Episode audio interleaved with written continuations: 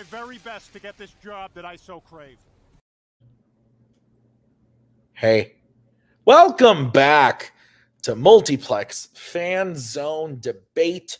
We are here uh, for a uh, another debut match uh, post Mayhem at the Multiplex Five. We are doing all these uh, singles debut matches in uh, Fan Zone Debate, and I'm very much looking forward to it uh, because we're gonna get some fresh blood uh, and some new people on the roster in the matches uh, that have been just absolutely annoying the shit out of me. They've been knocking on my door like, Tim, when am I going to get to play? Tim, they're just saying it over and over. I'm just kidding. They signed up on a post.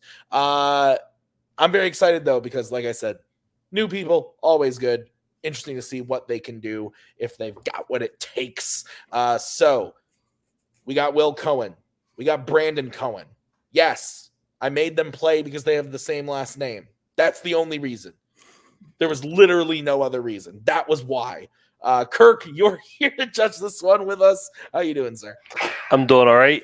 Uh, I'm excited for this one. Like you said, it's great to see so many you know new people interested in the game.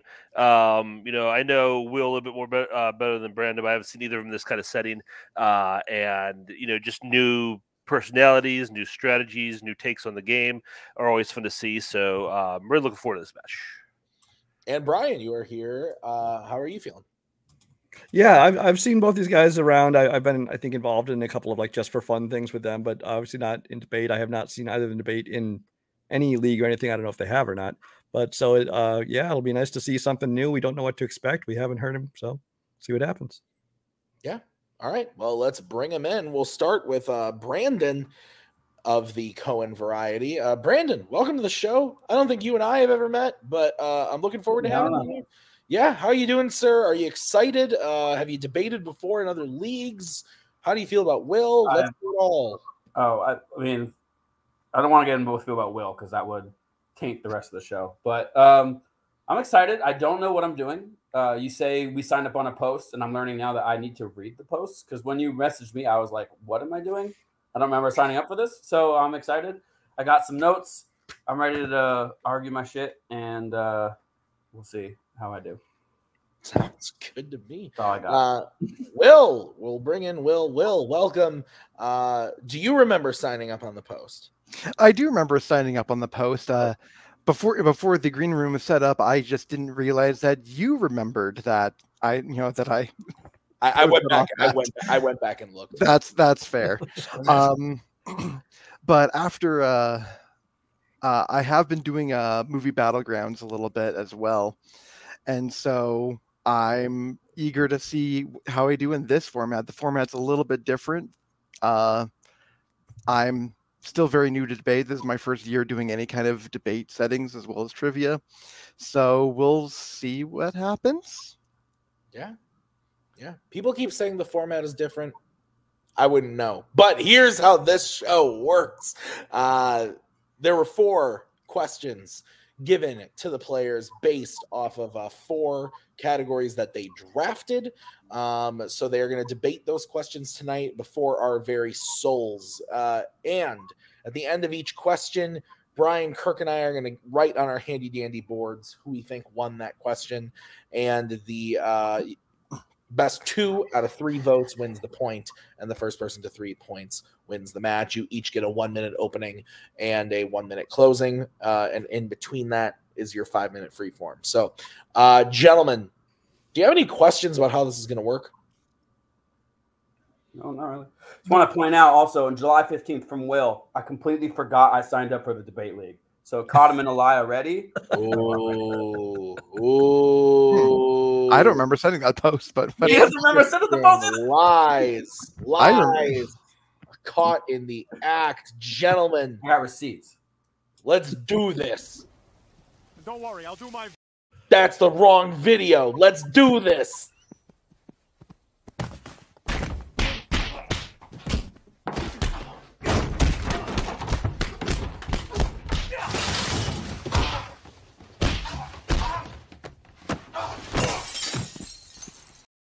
We're off to a great start. Uh, so, uh, am guys, I bear in that, or am I Mark Wahlberg in that? Uh, you and I were asking the same question, buddy. You can be whoever you want to be. Uh, so we're going to kick this off with the first question, uh, which is going to be from the category of DreamWorks. This was drafted by Will. And the question is What DreamWorks film would be the worst to turn into a live action film? Uh, so, Will, you drafted this. That means you get to go first. You have one minute to open your argument when you start talking, and I will come in to give you a 10 second countdown when the time comes.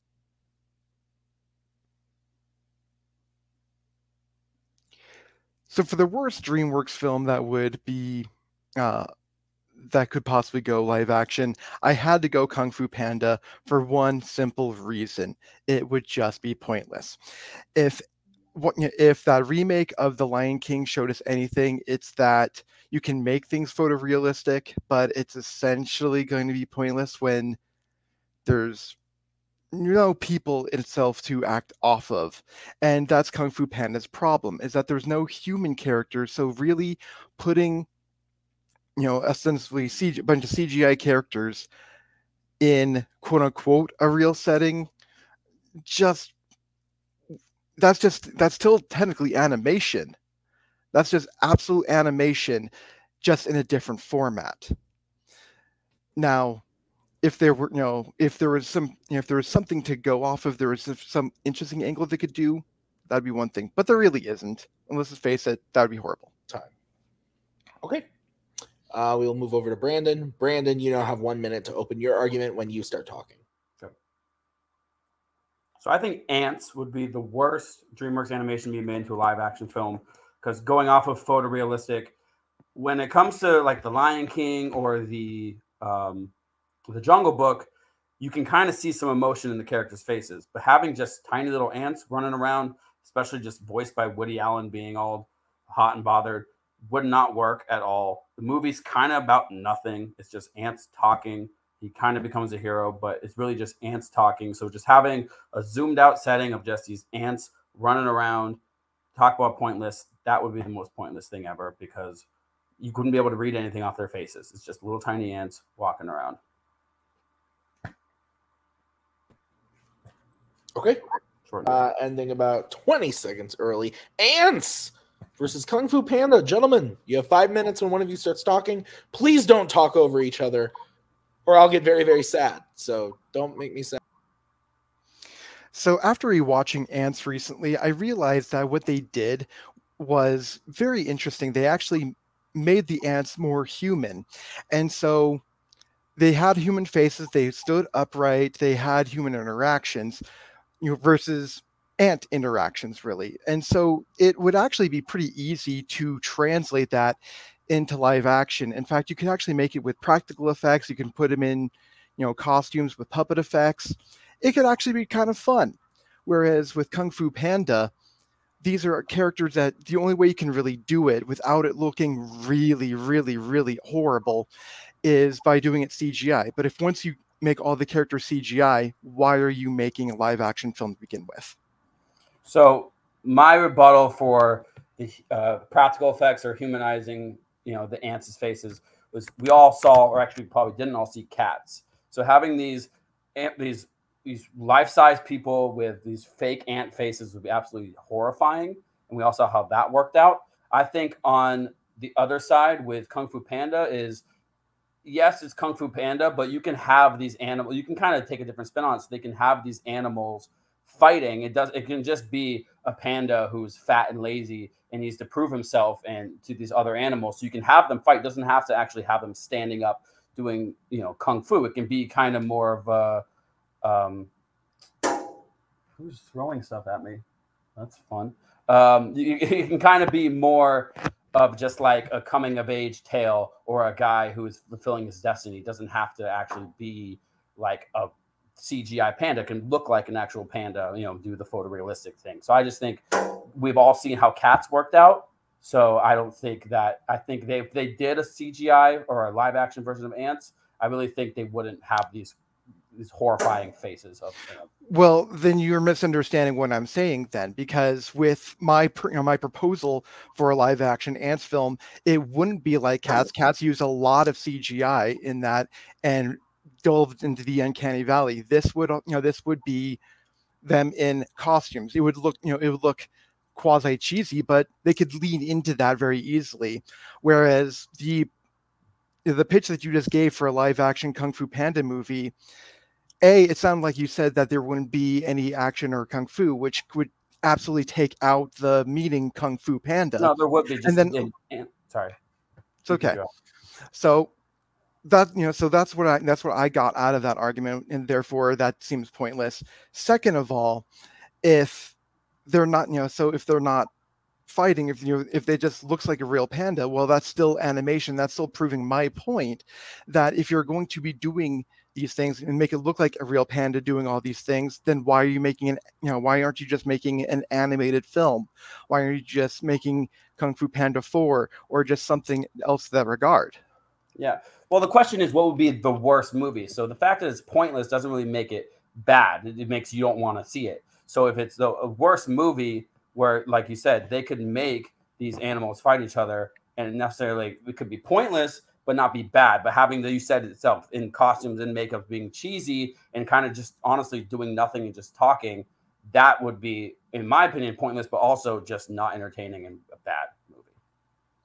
But you see the thing the thing with that is that there's many many different things that involve puppets that involve practical effects like that that have been done in the past and it's actually been done very well.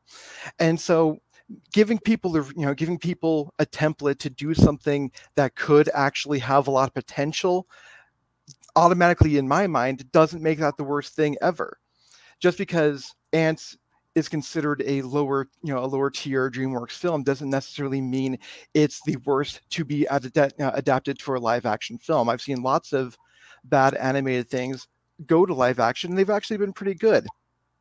Taking a beloved property such as kung fu panda and trying to make it live action for some reason when it's going to be you know it's going to be cgi doesn't matter if it's photorealistic or not it's going to be point it's going to be a pointless endeavor because it's going to be one animation style versus another animation style you're adapting something and essentially just making it animated again and that's pointless Yeah.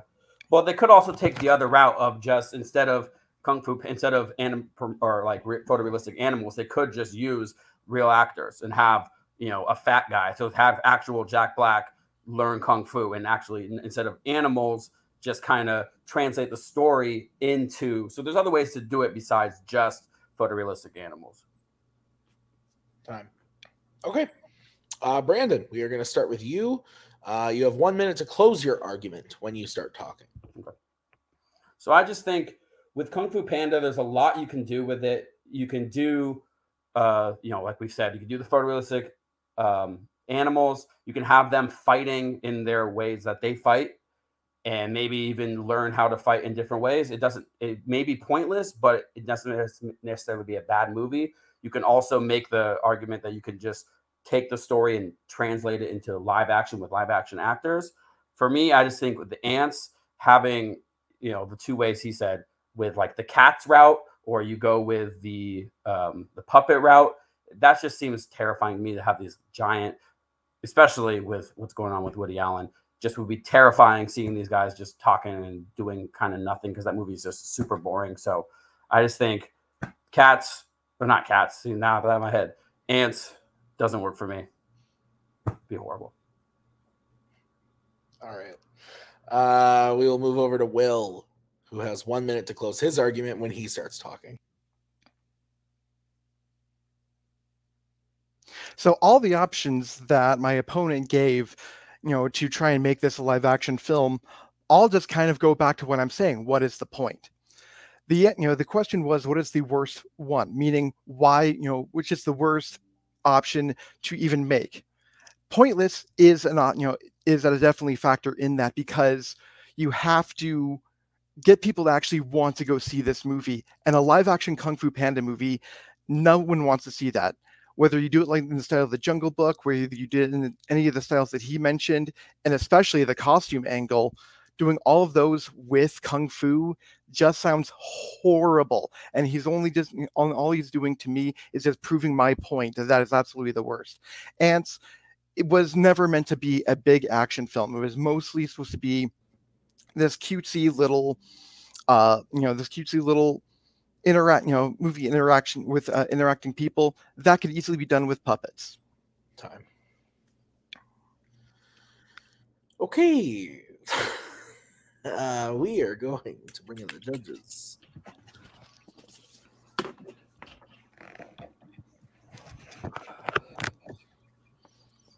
At least we know we're getting the weird question out of the way.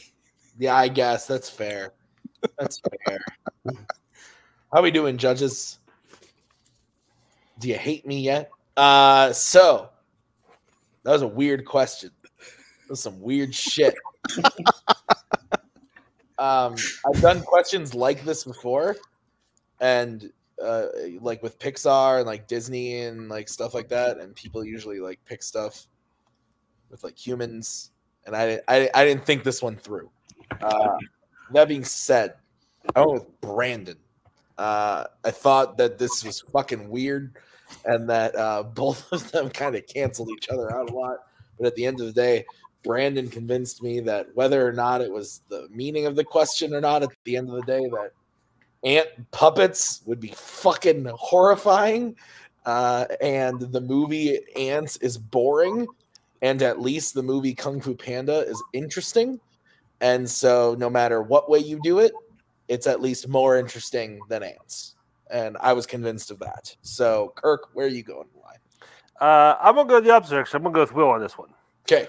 And uh, my reasoning is uh, again, uh, you both painted a really nightmarish picture of what these movies would be. So thank you for that. Um, but I think the, the a couple things uh, out of the two, I mean, the the puppets would be disturbing, but like I mean, at least that's a kind of an interesting take on it. And al- also, I think that a couple things Will said was the first one was that uh, you know, you know, despite the animation factor, um, Kung Fu Panda's a beloved movie. Why would you remake that where Antz is kind of forgotten and give that another try? And also, I like he came at the end where um, a good point. Antz has a lot less action to it.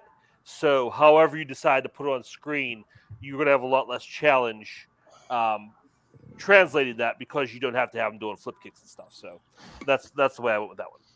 Okay. Uh, Brian, where are you going? Um, home, please. No, um, I, the question definitely should have been what DreamWorks film involving humans, because yeah, both Yeah. of these would be awful, awful movies.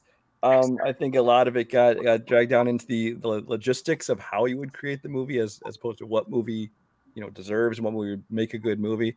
Um, I did find it kind of amusing when when Will says, you know, there's no good way to do mine, but we can do your ants with puppets, and I'm like, really? That would that would not be good either. Um, but so really came down to you know, logistically they both suck.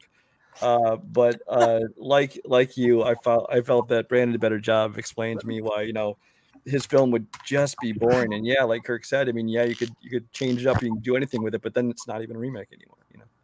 All right, fair enough. So Brandon wins the first point. Uh, so it is one to zero as we get into the next question, which was drafted by Brandon. Uh, this was in the category of sports. The question What is the best character in a baseball sports film? So, Will, you, or sorry, Brandon, you get to kick this off. You have one minute when you start talking. So, best character in a baseball film, I am going with Roy Hobbs from The Natural. For those who don't know, played by Robert Redford. He's playing catch with his with his dad in the beginning of the movie. A tree gets hit by lightning. He makes a bat out of that tree. That's Wonder Boy. He takes it through uh, his entire career. About to get drafted, gets shot, and then 16 years later, as an old man, gets signed as a rookie, and he has the bat of you know Wonder Bat, just cracks, gets home runs. He bottom of the ninth inning. He's bleeding.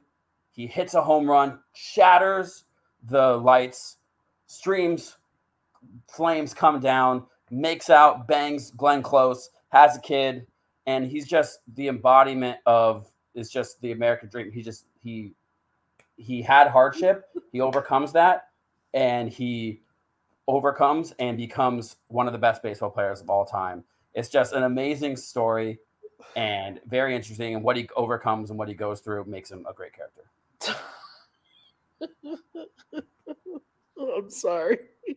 I've never seen the natural. So that made me laugh really hard. And I saw Kirk laugh backstage. I'm so sorry. All right, Will, you have one minute to open your argument when you start talking.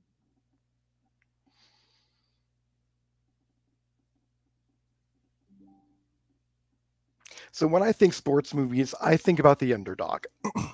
and for me, there is no better underdog than Scotty Smalls from The Sandlot. He is a great narrator. He is a very reliable narrator. And we get to see his journey from this just absolute nerd, this absolute geek. And he gets to, you know, then he just slowly evolves into a very good baseball player. Not as good as some of the other people on the team, but that was never the journey he you know he was going to take. But he you know but he began to love this game that he had no clue what it was about, and that's very compelling at the end of the day. You know from you know from the time that he gets you know from the time he gets to learn how to catch a baseball and throw it from the time that he gets to learn to hit from the time that he gets to learn the rules how he bonds over the sport with his you uh, know, his stepfather and his mother and to the very end that's a very compelling story and a very compelling character Time. All right. Sandlot, the natural. Gentlemen, five minutes of freeform when one of you starts talking. All right. So my problem with Smalls is he's not even the most interesting or best character in that movie.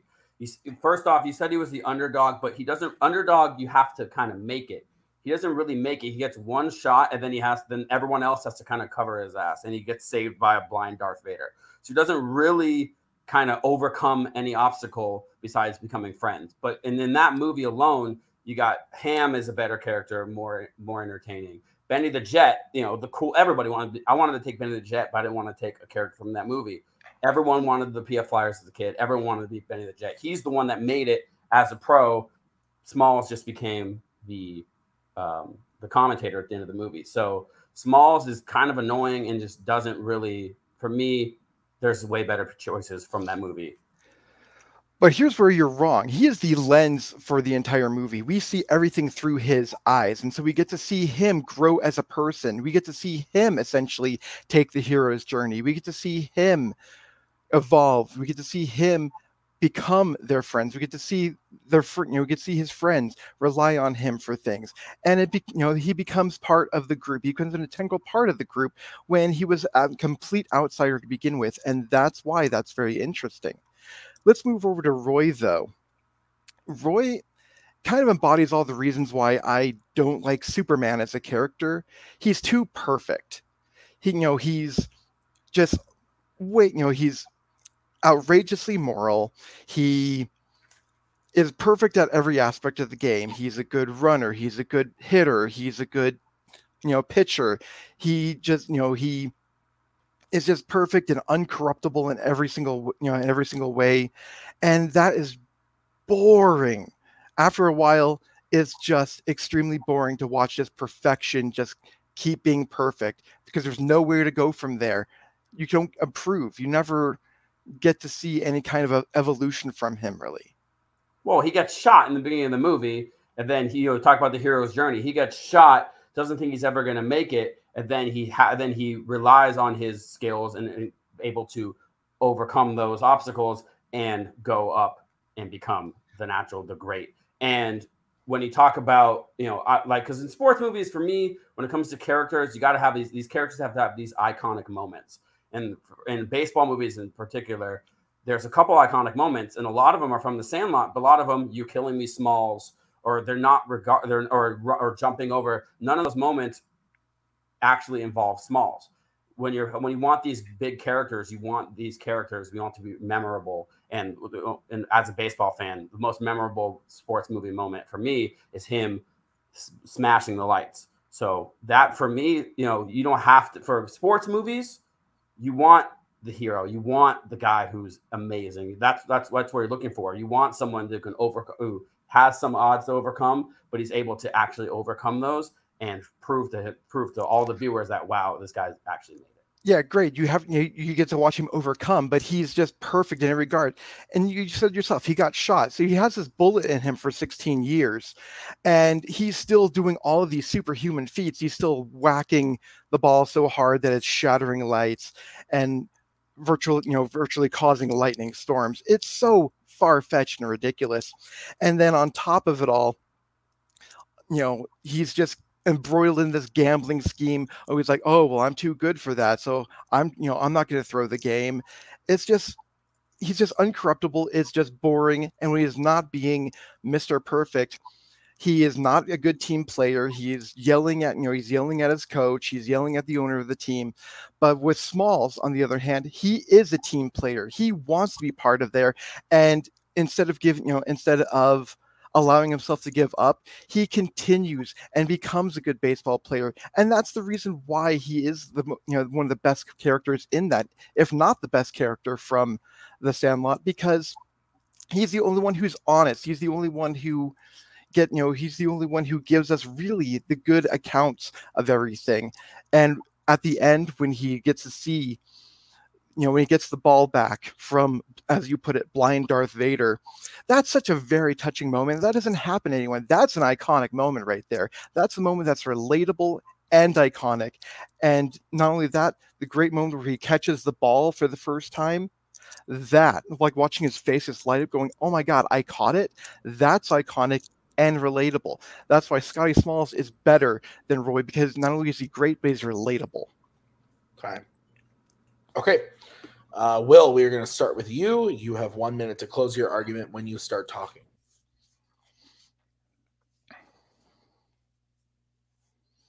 the great thing about the Sandlot in general is that it kind of redefines what a baseball movie is, where it can actually be about camaraderie as well as the sport. And that's why Scotty Smalls is such an integral part of that because he's really the, you know, he turns out to be the glue that holds the entire group together.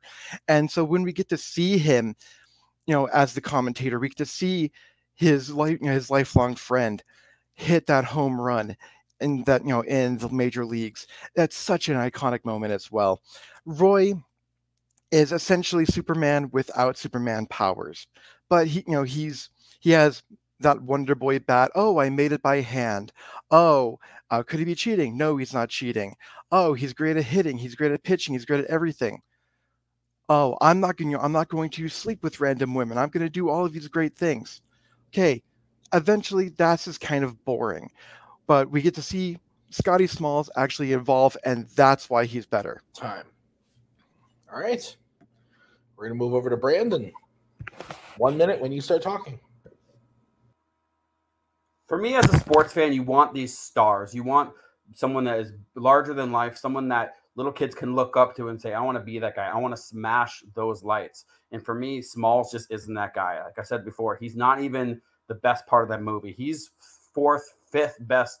The twins probably below him. He's probably like fifth best in that movie himself. There's iconic moments in the movie. None of them really, you know, go around him. It's all everyone else trying to save him yeah, Roy's perfect, but that's what you want in a sports star. You want these guys that you can look up to that you're saying, like, I want to be that guy. You know, knocking a guy because he's good at baseball, that's what makes a good baseball player, right? He had the overcome. He overcome getting shot, right? He had the bullet in him, but he still made it. He was a pitcher before, you know. Then he became a batter. He can do it all and that that's what sports movies are all about. Yeah, these cheesy moments, but for sports movies, you need those big set pieces, and that's why Roy Hobbs is the best baseball character.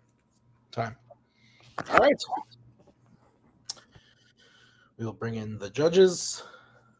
Man, I have so much I want to say. I would. This is the one time I think I wish I would go first. I really do, uh, but I can't because Brian's going first. Kirk, are you ready? You're muted, so I don't know. But I, I like... am not. I am not ready. I'm writing the name down now. Okay, uh, Brian, kick us off.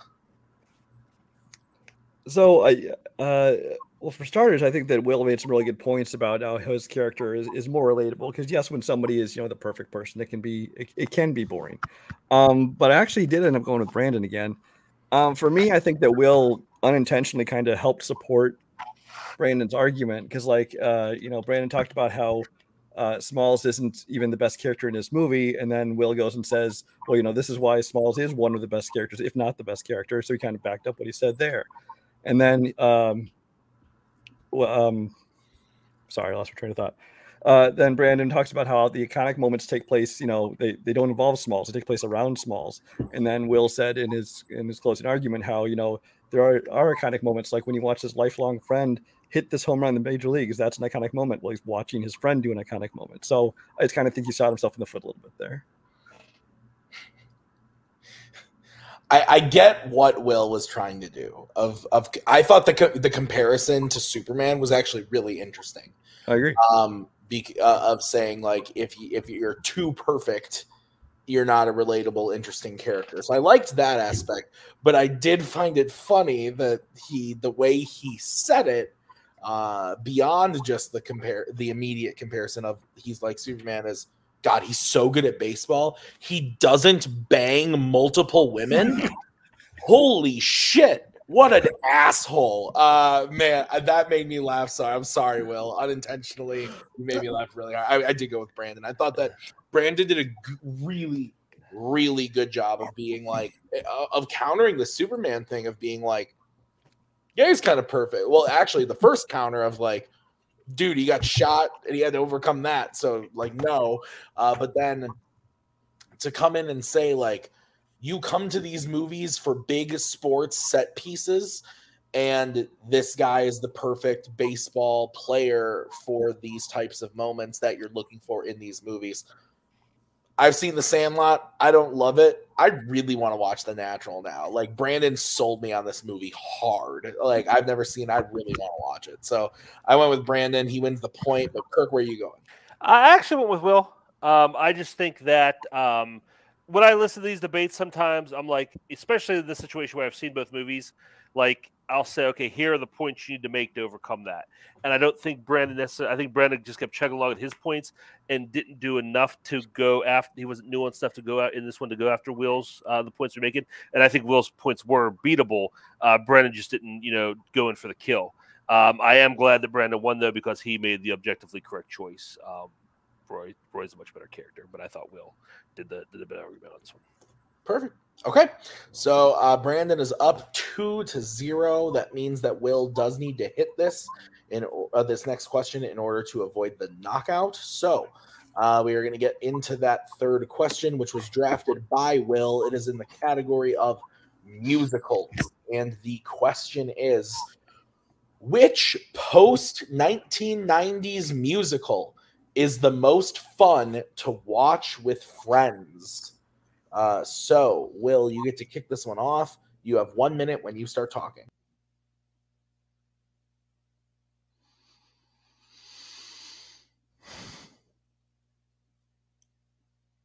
So I made the absolute sadistic asshole decision to go with one of my sadistic asshole favorites, and that's Repo the Genetic Opera. Why? Because why is this the best one to watch with friends? Because you can get one of two experiences when you do this. One, you can watch it with a bunch of friends who have seen this and can just laugh along to the outrageously silly, gory moments when you see Anthony Stewart Head doing a duet with himself and a victim that he made into a puppet.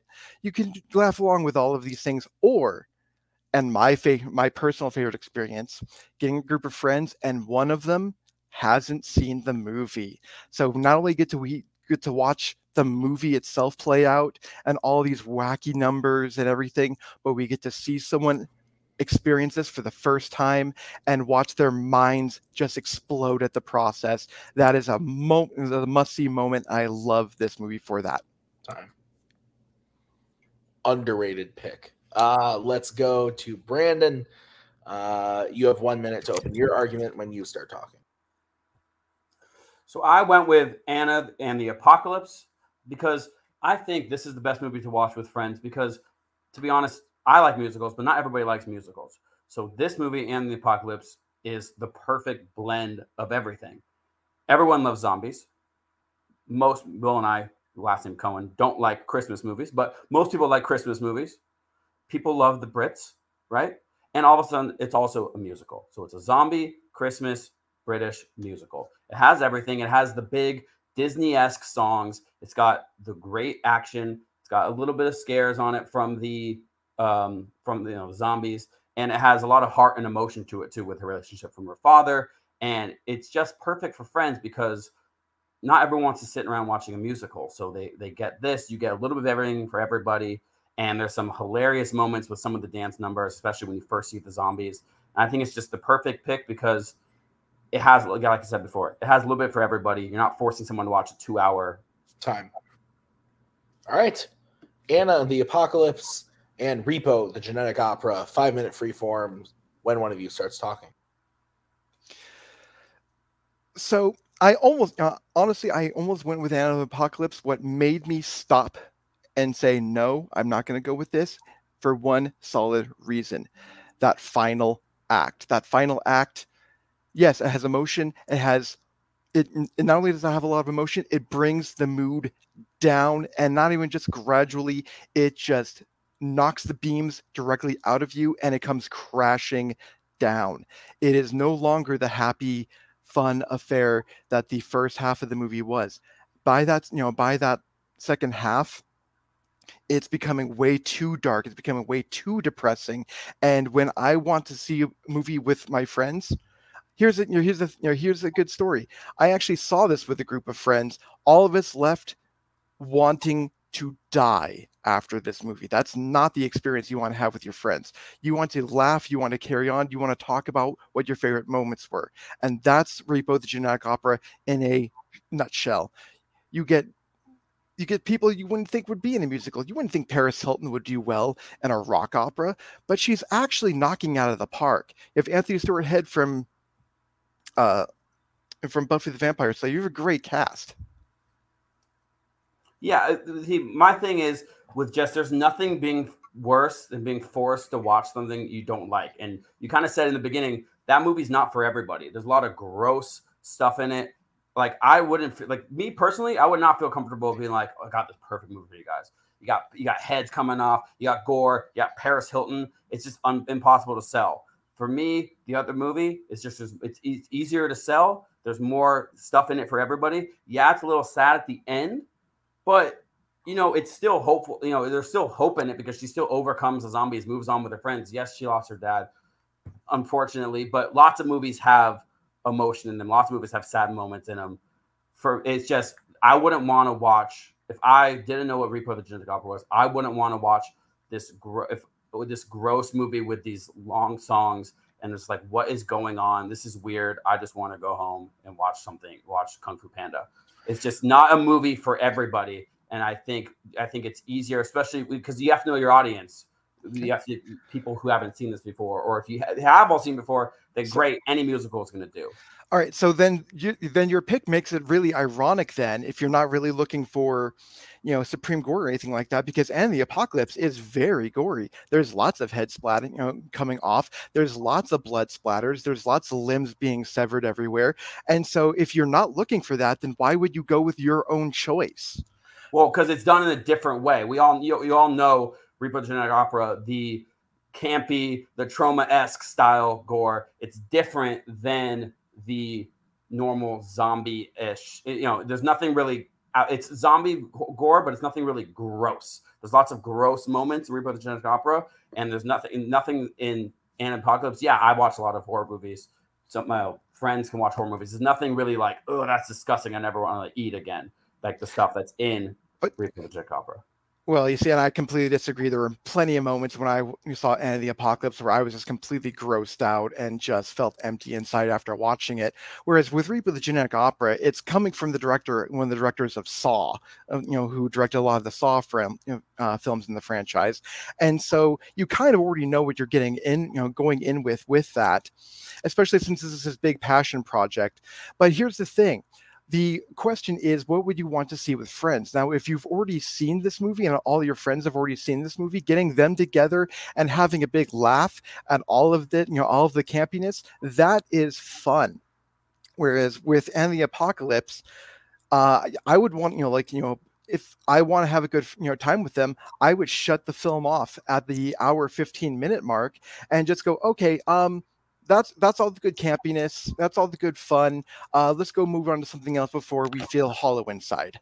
Well, the question says nothing about fun. It says the movie you want want to watch with friends. When I watch movies as friends, especially if I'm picking the movie, I want to pick a movie where I where I where they turn it off and they say, "Wow, that was really great."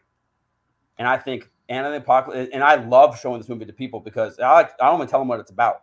I go in and saying, "There's a zombie movie," and they watch it and they're like, "Wait, there's music into it," but the songs are actually catchy. The songs are great. It seems like they're written for Disney movies, and it's just an overall great movie. It doesn't have to be fun. It is fun, but the question doesn't say nothing about fun. It just says, "What is a good movie to show or watch with friends?" And this movie with the singable songs, the fun action, the horror elements, the heart, everything, it makes for an overall, uh, you know, enjoyable watch. There's some dark moments, but enjoyable watch. And everyone I've showed to comes comes off with saying, "Wow, that was a great movie. Why have I not heard this before?" And so what you're saying is that when you go see, you know, when you get all your friends together, you don't always want them to have fun when watching the movie. Because I think when I, a good group of friends are getting together to watch a movie, that's supposed to be a fun time. Time. Okay. Uh, Brandon, we're going to start with you. You have one minute to close your argument when you start talking. So when I get to show friends a movie, I want to pick something that they, you know maybe they've heard of, maybe they haven't, maybe they haven't seen it. And for me, the perfect I I I show this movie to my friends all the time. And the Apocalypse is the perfect movie because it has a little bit of everything for everybody.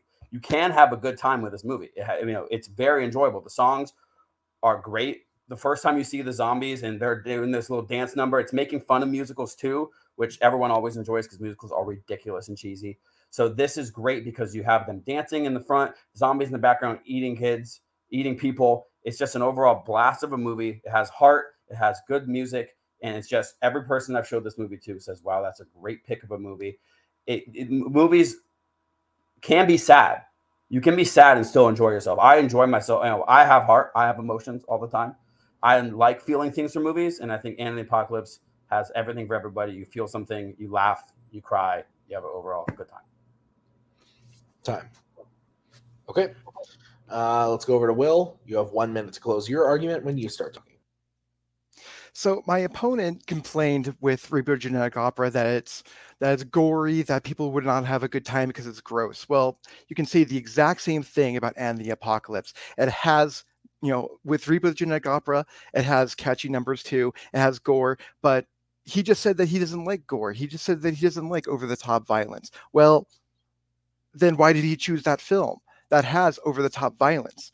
Yeah, there's catchy songs, but at least with my film, there's a you know there's a solid happy ending that's consistent throughout the thing. There's a tone that's set throughout the entire film. It's just great, campy fun the entire time.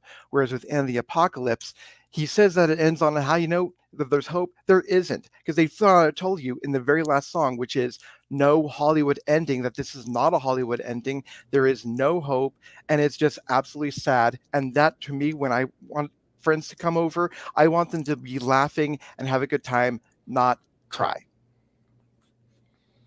Okay. Bring in the judges. Uh, can I get a repeat on the question, please? Yeah, you can, Kirk, because the question reads What post 90s musical is the most fun to watch with friends? Okay, thank you. Yeah. And uh judges, have you guys seen Repo the Genetic Opera? I have. It's been a long time, but I have. I haven't I I, I used to love it because I'm a weird person. Doesn't the main character die at the end? I I'm don't letting it judge my opinion. I just thought it, Who who do you who do you consider the main character? the the, the, re, the repo man. You see, I consider you know I, to me I consider the main Does the repo man the die at the end? Will does he die? Yes. Yes. Okay, that's what I wanted to know. Oh, Yeah, goddamn. Ah. no, I just again, it, it's not it's not going towards my uh, vote because uh, it was never brought up. But when Will was like, "It's a happy ending," I'm like, "Doesn't the lead die?" Uh, anyway, um, Kirk, we're gonna start with you. Um, yeah, I went with Will. Um, I think Brandon did just lose a little focus on the question. I think he um, may have forgot what the question was and kind of conceded the fun aspect about two thirds of the way through the, the argument. Um, I think Will was winning anyway. Um, just I think the real, um, you know, Brandon came at him with, well, you know, your movie's over top and gory, and you know, Will's right. He kind of picked an over top and gory movie too, so um, kind of conceded that. But I think like just the fact of you know that he he kind of gave up on the fun part uh, is what put Will over the top for me. Brian. Yeah, um, I, I I don't like Repo Genetic Opera. Um, I do enjoy Anna Apocalypse, although not as much as some people in this community. I, I agree the ending it, it kind of loses steam as it goes on. Um, but I did go with Will because I think that while he made a good argument for why you know his movie is a better one to pick for you know a, a group of friends who have different tastes. There's something for everyone, that kind of thing. As far as which one is the more fun to watch, Will kind of painted a picture of uh, the experience you can have. Actually, a couple different experiences you can have and why it's fun with your friends. Yeah. Um, I also went with Will. Um, I thought that Brandon did a good job, but I agree that uh, when he kind of said the question says nothing about fun, well, yeah, yeah, it did. Uh, but actually, Will Will never actually like countered that by saying it did. He just kind of went along with it. I was wait. Will I, I had already like I, he was winning in my mind already. Had he said that, it really would have sealed the deal. But I think Okay. that when uh, Brandon got tripped up on the on the gory stuff, but I understood both sides of it. I understood where Brandon was coming from. Of like, it's okay to have an emotional ending and all that stuff. Um, but I thought by that point, Will had kind of sealed it for me. So uh, I thought it was a good fight. But yeah, uh, Will takes the point, which means we are moving on to the fourth prep question. This was drafted by Brandon in the category of the MCU. The question is what is the coolest moment in the first three Thor films? Uh, so, Brandon, you are going to get to kick this one off. You got one minute when you start talking. So those who hold this hammer is worthy and can hold the power of Thor. So I went with knowing that in mind. That is what makes the character of Thor is he is worthy. So I went with his fight in the beginning in the first Thor movie versus the Destroyer because throughout the movie in the beginning you see him all cocky. You see this guy, this kind of douchey god, and then he becomes a total human. And then you're kind of waiting the whole movie and it's building you up. It's building you up. And then finally, Lo- Loki sends down the destroyer. The Warriors three are there, and Thor says, "No, this is my fight." Sacrifices himself, and then in that moment, gets knocked. And in that moment, he finally proves himself that he is worthy to hold Mjolnir and hold the power of of Thor. And for me, that was just the coolest moment because you didn't get to see him as Thor, and then finally it built it up, and you just it was the first time we saw him on screen, and it was just I remember seeing it in theaters. It was glorious. Time. All right. Uh, we're going to move over to Will. Will, you have one minute to open your argument when you start talking. So I chose uh, Thor Ragnarok's uh, final battle on the Bifrost Bridge. Why did I choose this? Because this is just the fight to end all fights in a Thor film. This is this was the culmination not only of Ragnarok, but really every Thor film that came before it. You get to see everyone either have a big redemption arc from Karl Urban's character turning against Hela and just coming literally blaze your guns a blazing. You have the Hulk wrestling a giant wolf into a water fountain, which that sentence alone is just cool in itself. You see Thor coming in with his, you know, with his lightning powers and just blasting everybody, and it's all to the throbbing beats of Immigrant Song. If that doesn't spell cool, I don't know what does. Time. All right. Um, guys, five minute free form. I must ask you to never use the word throbbing again. But other than that, uh, you guys may continue. Five minutes when one of you starts talking. So for me, the knock on the end of I have a couple knocks on the end of, of Thor Ragnarok. It's that the whole movie is loud and there's a lot going on. And in this scene especially, there's just a lot, a lot going on. And it's kind of hard to follow on the first on the first watch. As with my scene, everything is building to this moment. There wasn't much action leading up to that, so you're always waiting for Thor. Where's Thor to happen? And Thor's on the screen, and finally he proves himself worthy, and you see, and he just finally overcomes the enemy. In Thor Ragnarok, he has help.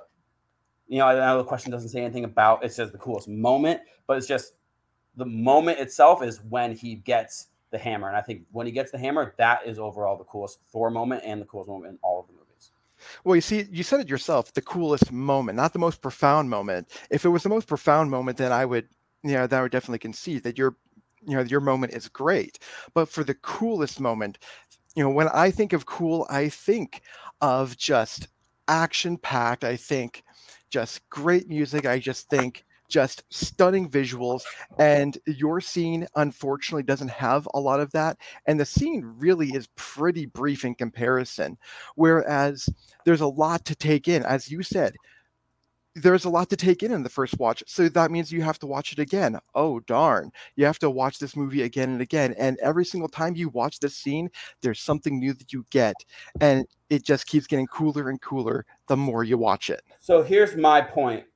Uh, so with my moment, you use the word moment. With your moment, you're using the word scene. So the question is not which scene is the best in Thor. So which moment of that scene are you taking? Because you're because you've talked about uh, you haven't even talked about the coolest moment of that scene, in my opinion. But you've talked about the Hulk. You've talked about other. You talked about the song. You talk about Scourge. You haven't. Those are those are themselves moments. You haven't picked one specific moment because the question doesn't say what is the best, what is the coolest scene in the first three movies. It's what is the coolest moment. And my moment that I picked is just that. It's a moment. It's the moment he sacrifices himself and becomes worthy of Thor. There are other things I'm thinking of in your scene that maybe uh, in that scene that are better than others. Yeah, I haven't even think you picked the best part of that scene, but you haven't picked a moment. Well, you see, if you're going to go by the literal definition of a moment, who's to say how long a moment can be? And that's where you're, you know, that's where I think you're kind of getting, you're trying to muddle my point a little bit here. You're trying to muddle this.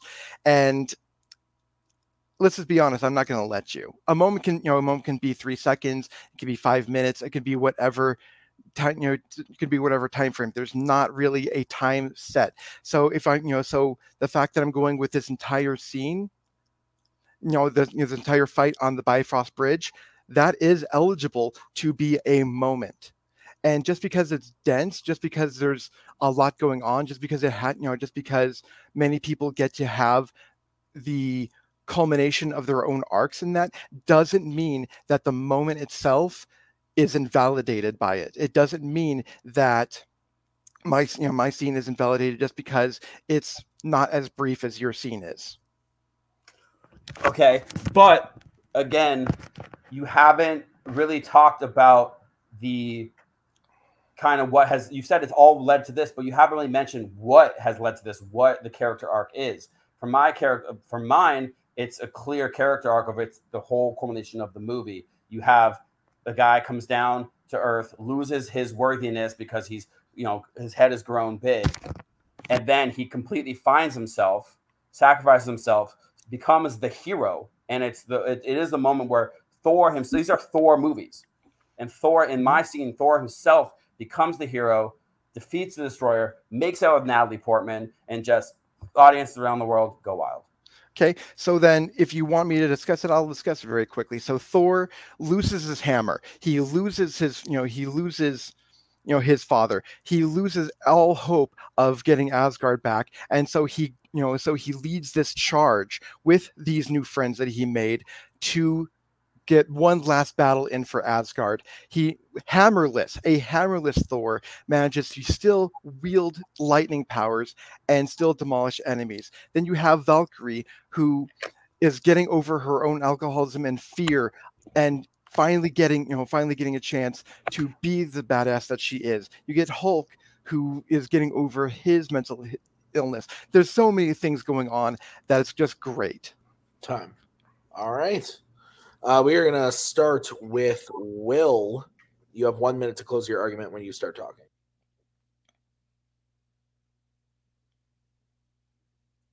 So I do want to reiterate that a moment can be longer than five minutes or 10 minutes. It can be as long as it is because that's still a moment. And just because there's many things happening in a moment doesn't mean it's not a moment.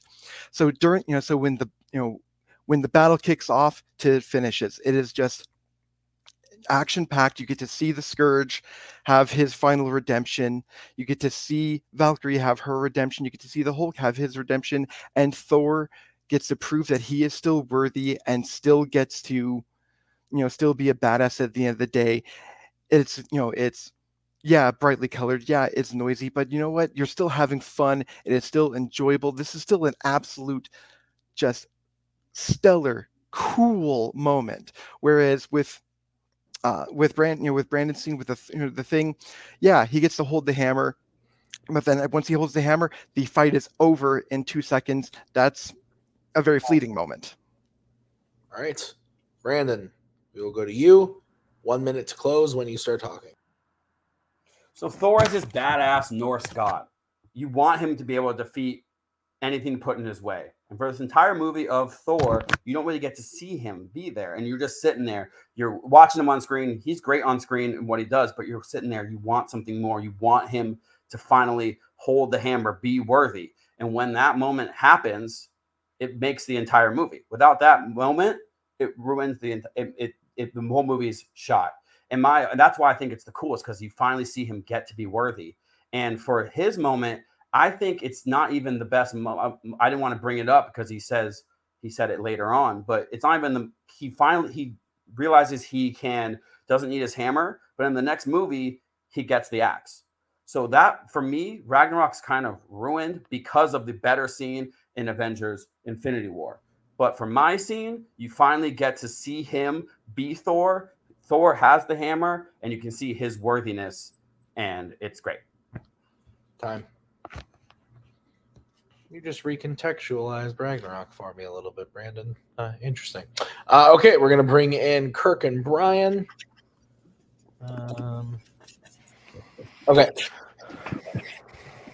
I'm going first, aren't I? Oh crap. Um, okay. Um, couple things here. The semantics argument of what is the moment, what isn't. Will's answer was accepted. Um, so therefore, I think to say the final battle on the bridge was accepted is is we consider it for the qualifications of this question. Um, that being said, I did go with BC because I thought that Brandon was able to explain to me through the uh, like plot of the first film why when Thor that in that moment of him sacrificing himself and grabbing the hammer to take on the destroyer is just like dripping with cool. And I thought that Will got a little bit caught up in Brandon's uh jabs of like of the well yours isn't a full moment which moment are you picking like will got a little caught up in that and like ended up explaining the entire plot of thor ragnarok which he didn't need to do at that point um, just because Brandon basically egged him to. Um, and I think what kind of sealed it for me was Brandon actually kind of shooting himself in the foot a little bit by saying, There is so much going on. There's so much going on. Well, if I'm looking for like a really cool moment, I think Brandon did a better job explaining why his is very singular, the one character the character the movie is about and this moment being cool for that character. So that's kind of what sold me at the end of the day. Um, but I thought it was close, like at the end. Like I, I think Will did a good job, but just I think Brandon overall was able to sell me more. So uh Kirk, yeah, Brandon made that very common rookie mistake where he tried to argue the semantics of a already accepted answer, which, uh, you know, no shame in that because I think everybody's done that, uh, you know, at least once. Um, and Will, I really like that moment. Will was like, "I'm not going to let you do that." I was like, "Yeah, Will, you stand up for yourself. Don't let him do it." But then Will spent the rest of his argument defending his moment and why you know why it was a moment.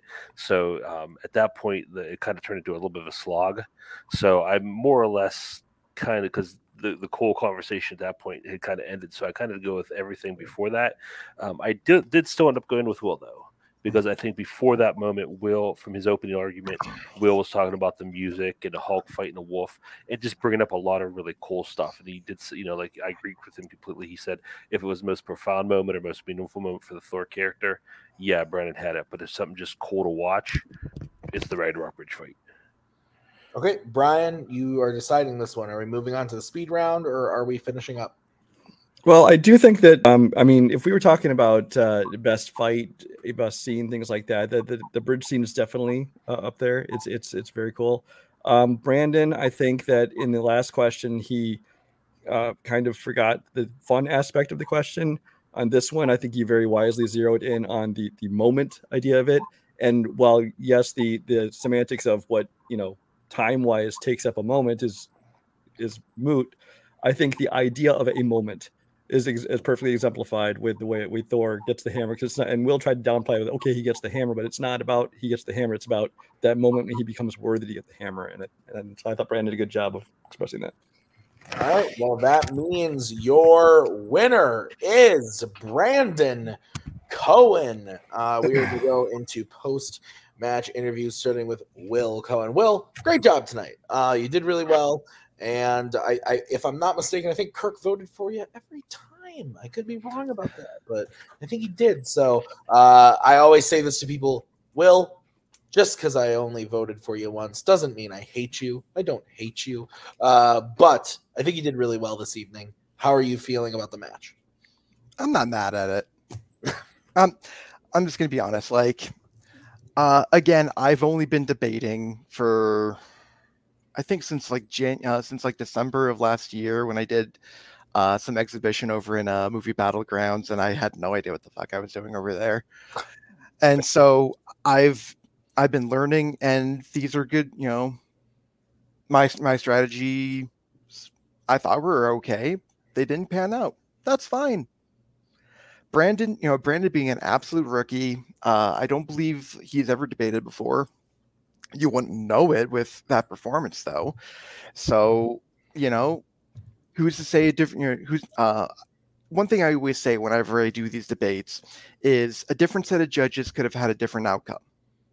And who's to say a difference you know who's to say you know if i had different judges other than uh kirk and brian over here it could have possibly swung my way it may not have but you know what at the end of the day was this a good match? Yes. Is this going to be entertaining as hell for people to watch? Yes.